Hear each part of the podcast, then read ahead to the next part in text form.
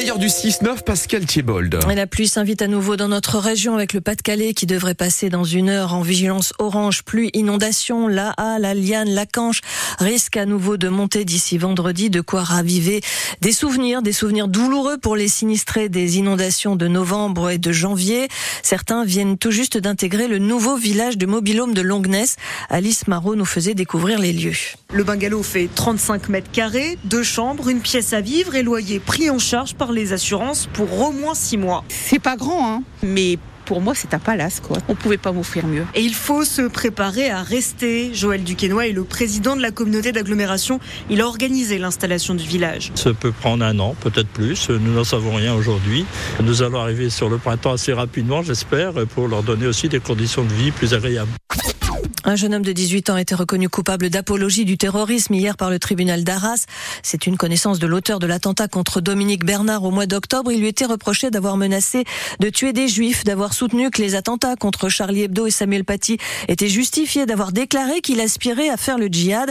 Des propos qu'il a répétés devant le président du tribunal qui l'interrogeait. C'est ce que nous disait ce matin Hélène Fromanti. Le président reprend. Vous pensez toujours que ces attentats étaient justifiés? Réponse. Oui, je ne suis ni triste ni choqué qu'ils aient tous été tués. Quand on ne respecte pas le prophète, c'est normal. Mais est-ce que cela veut dire que vous pourriez faire pareil demande encore le président. Non, tuer quelqu'un sans raison, c'est contraire à l'islam. Et puis, je n'ai pas le courage et je ne veux pas poser de problème à ma mère. Alors, euh, vous ne voulez pas vraiment tuer des juifs J'ai dit ça sous le coup de la colère. J'avais vu beaucoup de choses sur Internet. En fin de matinée, une cérémonie se tiendra aux Invalides à Paris pour rendre hommage aux 42 Français ou Franco-Israéliens tués lors des attaques du Hamas contre Israël. C'était il y a tout juste quatre mois. Dans le journal de 7h30 ce matin, Cyril Ardo détaillait la cérémonie, que vous pourrez d'ailleurs suivre en vidéo sur le site de France Bleu à partir de midi, notamment l'intervention du chef de l'État avant une minute de silence. Dans sa prise de parole, le chef de l'État promet de condamner l'antisémitisme, un cancer universel selon l'Élysée. La cérémonie de ce matin sera plus largement un hommage à des victimes du terrorisme. L'attaque n'a certes pas eu lieu sur notre sol, mais cela reste le plus lourd bilan côté français depuis l'attentat de Nice le 14 juillet 2016.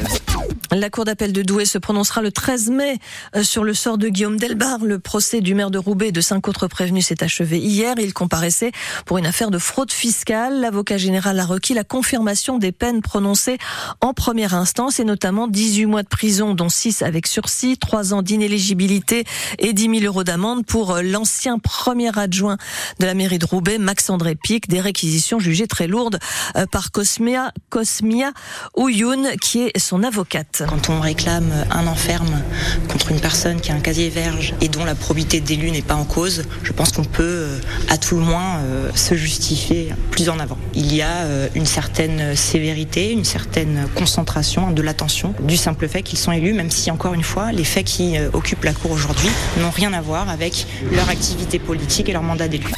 Une soirée Coupe de France de football sur France Bleu Nord à partir de 18h30. Vous pourrez vivre le déplacement de Lille à Lyon pour le compte des huitièmes de finale. À 20h30, Saint-Priest, club de National 3 face à Valenciennes. Valenciennes en difficulté en Ligue 2 mais qui n'a pas pour autant l'intention de laisser la coupe de côté. Bien au contraire, affirme ce matin le coach valenciennois Ahmed Kantari. Je fais pas de différence dans l'approche du match. Donc en réalité, c'est facile pour moi de basculer parce que je bascule pas vraiment. Aujourd'hui, pour euh, construire de la confiance auprès des joueurs, ça passe par des victoires.